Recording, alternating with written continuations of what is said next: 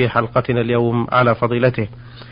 هذه في البداية رسالة من المستمع سهل هبة مفتاح من بحرة، يقول: كثير من الناس يذبحون ذبائحهم باليد الشمال مع العلم أنهم يذكرون اسم الله عليها، فهل يؤثر ذلك على حلها أم لا يؤثر؟ الحمد لله رب العالمين، وأصلي وأسلم على نبينا محمد وعلى آله وأصحابه أجمعين. لا يشترط في الذبح أن يكون باليد اليمنى، بل هو جائز باليد اليمنى وباليد اليسرى، لأن النبي صلى الله عليه وسلم يقول: ما أنهر الدم وذكر اسم الله عليه فكل، ولم يقيد ذلك بكونه في اليد اليمنى، لكن لا ريب أنه في اليد اليمنى أولى لأنها أقوى، وإذا كانت أقوى فإنها تكون أريح للذبيحة، والنبي صلى الله عليه وسلم أمر بإراحة الذبيحة، حيث قال صلى الله عليه وسلم: إن الله كتب الإحسان على كل شيء، فإذا قتلتم فأحسنوا القتلة، وإذا ذبحتم فأحسنوا الذبحة، وليحد أحدكم شفرته وليرح ذبيحته. وعلى هذا فقد يكون الذبح في اليسرى أولى من الذبح في اليمنى، كما لو كان الإنسان أعسر، يعني يعمل بيده اليسرى ولا يعمل باليد اليمنى، ويسمى في اللغة العامية عندنا الأشتف، فإنه في هذه الحال الأولى أن يذبح باليسرى لأنها أقوى، فتكون أريح للحيوان، وعليه فيضجع الحيوان في هذه الحال على الجنب الأيمن ثم يذبحه.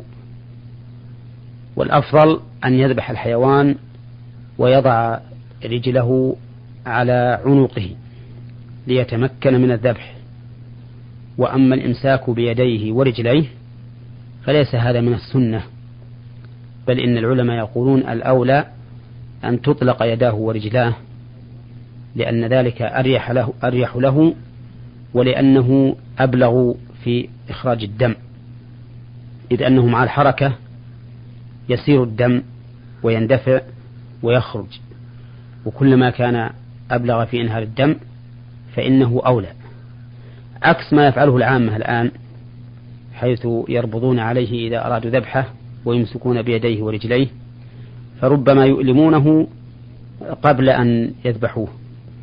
كذلك بعض العامة يأخذ بيد الحيوان ويلويها على عنقه من الخلف، وهذا أيضا أقل ما نقول فيه إنه مكروه، لأنه بلا شك إذا لوى يده على عنقه من الخلف فإن ذلك يؤلمه ويؤذيه، وهو خلاف ما أمر به النبي صلى الله عليه وسلم في قوله: وليرح ذبيحته. وخلاصة الجواب أن نقول لا بأس أن الإنسان يذبح بيده اليسرى، لأن النبي صلى الله عليه وسلم لم يشترط أن يكون ذبحه باليمنى. سؤاله الآخر يقول: إذا مات من لم يصلي وهو يشهد أن لا إله إلا الله وأن محمد رسول الله، فهل يرثه ورثته من بعده وإن كانوا صالحين؟ وهل ميراثهم حلالا؟ وهل تجوز الصلاة عليه؟ وهل تتبع جنازته؟ أفيدونا أفادكم الله. إذا مات من لا يصلي فإنه مات كفرا مخرجا عن الملة، ولا فرق بينه وبين عابد الصنم، لقول النبي صلى الله عليه وسلم في حديث جابر الذي رواه مسلم: بين الرجل وبين الشرك والكفر ترك الصلاة. فهذا كافر وإن قال أشهد أن لا إله إلا الله وأن محمد رسول الله، لأن هذه الشهادة كذبها فعله. فالمنافقون يقولون لا إله إلا الله، ويقولون للرسول عليه الصلاة والسلام: نشهد إنك لرسول الله، ومع ذلك فقد كذبهم الله تعالى في هذا، لأنهم لم ينقادوا لأمر الله ورسوله ولم يطمئنوا لذلك. إذن فمن مات وهو لا يصلي حرم تغسيله وتكفينه والصلاة عليه ودفنه في مقابر المسلمين وحرم الدعاء له بالرحمة والمغفرة لأنه من أهل النار، ولا يجوز لأحد أن يدعو بالمغفرة والرحمة لمن مات على الكفر. وكذلك لا يحل لأحد من أقاربه المسلمين أن يرثوه، لقول النبي صلى الله عليه وسلم في الحديث الصحيح المتفق عليه الذي رواه أسامة بن زيد: لا يرث المسلم الكافر ولا الكافر المسلم. إذا ماذا نصنع به؟ نحمله إلى خارج البلد ونحفر له حفرة ونرمسه فيها بدون تأصيل ولا تكفين ولا صلاة. وهذه المسألة مشكلة عظيمة، لأنها قد توجد من بعض الناس وأهلهم يعرفون ذلك، أنه لا يصلي وأنه مات وهو لم يصلي، ولم يعلموا منه أنه آمن بالله وتاب، ومع ذلك يغسلونه ويكفنونه ويأتون به إلى المسلمين ليصلوا عليه، وهذا حرام عليهم، لا يجوز لهم، لأنهم بذلك قد خانوا المؤمنين. فإن المؤمنين إذا لو علموا أنه لا يصلي ما صلوا عليه، وهؤلاء قدموه للمؤمنين يصلون عليه. فأنا أنصح أخواننا المسلمين أن ينتبهوا لهذه المسألة العظيمة، كما أنني أيضا أدعو أولئك المتهاونين بالصلاة أن يتقوا الله تعالى في أنفسهم، وأن يصلوا حتى يكونوا من المسلمين، فإن العهد الذي بيننا وبين المشركين الصلاة، فمن تركها فهو كافر، كما جاء ذلك في الحديث عن الرسول صلى الله عليه وسلم: العهد الذي بيننا وبينهم الصلاة فمن تركها فقد كفر. نعم.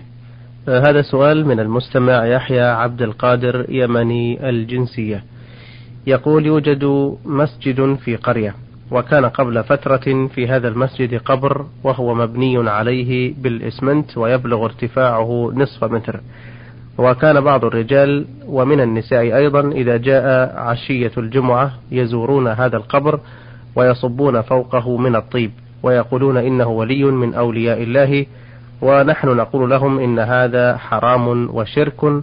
وبعد فترة عزلوا القبر وما فيه إلى جوار المسجد في حجرة بجانب المسجد، ووضعوا العظام في تلك الحجرة وأصلحوا القبر بالإسمنت بارتفاع نصف متر، ووضعوا لها بابا من الحديد، فما حكم فعلهم هذا؟ أفيدونا جزاكم الله خيرا. المساجد التي فيها قبور لا يخلو أمرها من حالين: الحال الأولى أن تكون المساجد سابقة على القبر، بمعنى أن المسجد قد بني ثم يدفن فيه ميت بعد بنائه، فهذا يجب أن ينبش القبر ويدفن الميت خارج المسجد في المقابر.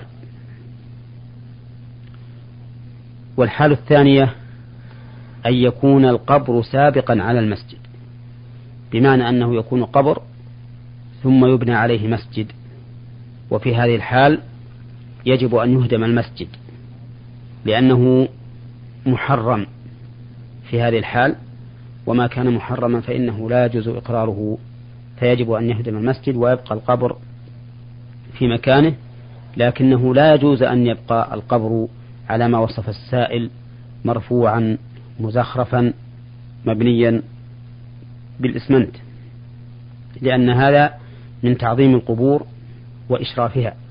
وقد قال علي لأبي الهياج الأسدي: ألا أبعثك على ما بعثني عليه رسول الله صلى الله عليه وسلم، ألا تدع صورة إلا طمستها، ولا قبرا مشرفا إلا سويته.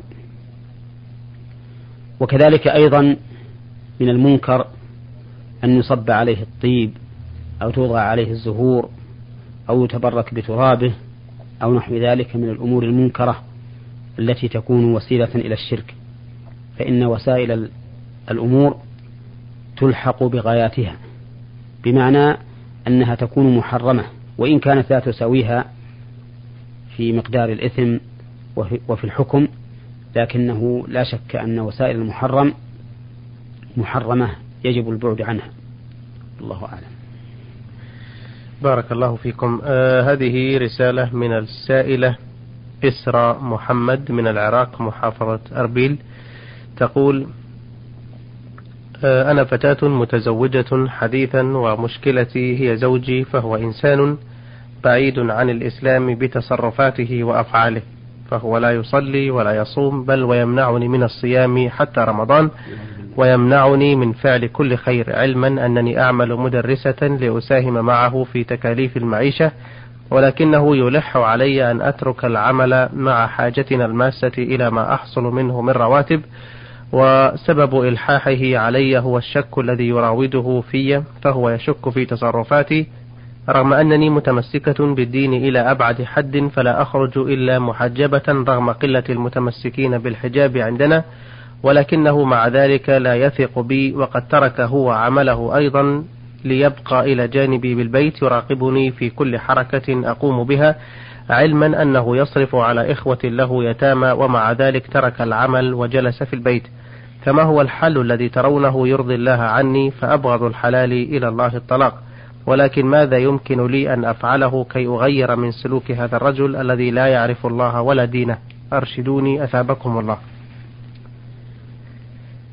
بالنسبة إليك لا يجوز لك البقاء مع هذا الزوج، لأنه بتركه الصلاة كان كافرا، والكافر لا يحل للمسلمة أن تبقى معه. قال الله تعالى: فلا ترجعوهن إلى الكفار، فإن علمتموهن مؤمنات فلا ترجعوهن إلى الكفار، لا هن حل لهم ولا هم يحلون لهم. فالنكاح بينك وبينه منفسخ، لا نكاح بينكما إلا أن يهديه الله عز وجل ويتوب ويرجع إلى الإسلام، فحينئذ تبقى الزوجية. وأما بالنسبة للزوج فإن تصرفه في الحقيقة تصرف خاطئ، وعندي أن فيه نوعا من المرض، وهو مرض الشك والوسواس الذي قد يعتري بعض الناس في أمور عباداتهم ومعاملاتهم مع غيرهم، وهذا المرض لا شيء أحسن من إدامة ذكر الله سبحانه وتعالى وقراءة القرآن واللجوء إلى الله سبحانه والتوكل عليه والاعتماد عليه في القضاء على هذا الوسواس الذي حصل لزوجك. والمهم أنه بالنسبة إليك يجب عليك أن تفارقي هذا الزوج وأن لا تبقي معه، لأنه كافر وأنت مؤمنة.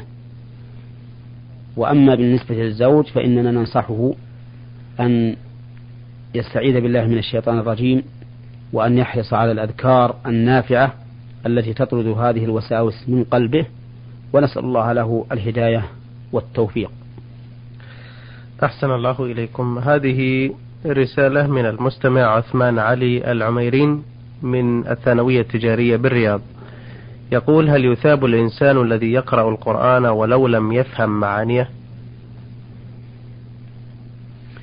القرآن الكريم مبارك، كما قال الله تعالى: كتاب أنزلناه إليك مبارك ليدبروا آياته وليتذكر أولو الألباب. فالإنسان مأجور على قراءته سواء فهم معناه أم لم يفهم، ولكن لا ينبغي للمؤمن أن يقرأ قرآنا مكلفا بالعمل به بدون أن يفهم معناه. فالإنسان لو أراد أن يتعلم الطب مثلا ودرس كتب الطب فإنه لا يمكن أن يستفيد منها حتى يعرف معناها وتشرح له، بل هو يحرص كل الحرص على أن يفهم معناها من أجل أن يطبقها. فما بالك بكتاب الله سبحانه وتعالى الذي هو شفاء لما في الصدور وموعظة للناس، أن يقرأه الإنسان بدون تدبر وبدون فهم لمعناه. ولهذا كان الصحابة رضي الله عنهم لا يتجاوزون 10 آيات حتى يتعلموها وما فيها من العلم والعمل، فتعلموا القرآن والعلم والعمل جميعا. فالإنسان مثاب ومأجور على قراءة القرآن سواء فهم معناه أم لم يفهم، ولكن ينبغي له أن يحرص كل الحرص على فهم معناه، وأن يتلقى هذا المعنى من العلماء الموثوقين في علمهم وأمانتهم، فإن لم يتيسر له عالم يفهمه المعنى فليرجع إلى كتب التفسير الموثوقة مثل تفسير ابن جرير وتفسير ابن كثير وغيرهما من التفاسير التي تعتني بالتفسير الأثري المروي عن الصحابة والتابعين رضي الله عنهم. سؤاله الثاني يقول: سمعت أن الزواج من الأباعد أفضل من الزواج من الأقارب لمستقبل الأولاد من حيث الذكاء وحسن الخلقة ونحو ذلك، فهل هذه القاعدة صحيحة؟ هذه القاعدة ذكرها بعض أهل العلم، وأشار إلى ما ذكرت من أن للوراثة تأثيرا، ولا ريب أن للوراثة تأثيرا في خلق الإنسان وفي خلقته. ولهذا جاء رجل إلى النبي صلى الله عليه وسلم فقال: يا رسول الله، إن امرأتي ولدت غلاما أسود يعرض بعرض هذه المرأة، كيف يكون الولد أسود وأبواه كل منهما أبيض؟ فقال له الرسول عليه الصلاة والسلام: هل لك من إبل؟ قال: نعم. قال: فما ألوانها؟ قال: حمر. قال: هل فيها من أورق؟ قال: نعم. قال: فأنى لها ذلك؟ فقال الرجل: لعله نزعه عرق. فقال النبي صلى الله عليه وسلم: ابنك هذا لعله نزعه عرق. فدل هذا على أن للوراثة تأثيرا ولا ريب في هذا، ولكن النبي عليه الصلاة والسلام قال: تنكح المرأة لأربع: لمالها وحسبها وجمالها ودينها، فاظفر بذات الدين تربت يداك. فالمرجع في خطبة المرأة إلى الدين، فكلما كانت أدين وكلما كانت أجمل فإنها أولى، سواء كانت قريبة أم بعيدة، وذلك لأن الدينة تحفظه في ماله وفي ولده وفي بيته، والجميلة تسد حاجته وتغض بصره ولا يلتفت معها إلى أحد. له سؤال أخير يقول: هل صحيح أن كل امرأة تلد تسقط عنها ذنوبها كلها لما تلاقيه أثناء الولادة من آلام ومتاعب، ففيها تمحيص لذنوبها؟ هذا ليس بصحيح، ولكن المرأة كغيرها من بني آدم إذا أصابها شيء فصبرت واحتسبت الأجر فإنها تؤجر على هذه الآلام والمصائب، حتى إن النبي عليه الصلاة والسلام مثل بما دون ذلك، مثل بالشوكة يشاكها فإنه يكفر بها عنه. واعلم أن المصائب التي تصيب المرء إذا صبر واحتسب الأجر من الله كان مثابا على ما حصل منه من صبر واحتساب، وكان أصل المصيبة تكفيرا لذنوبه، فالمصائب مكفرة على كل حال، فإن قارنها الصبر كان مثابا عليها الإنسان من أجل هذا الصبر الذي حصل منه عليها. فالمرأة عند الولادة لا شك أنها تتألم وأنها تتأذى، وهذا الألم يكفر به عنها، فإذا صبرت واحتسبت الأجر من الله كان مع التكفير زيادة في ثوابها وحسناتها. جزاكم الله خير الجزاء. إخوتنا الكرام في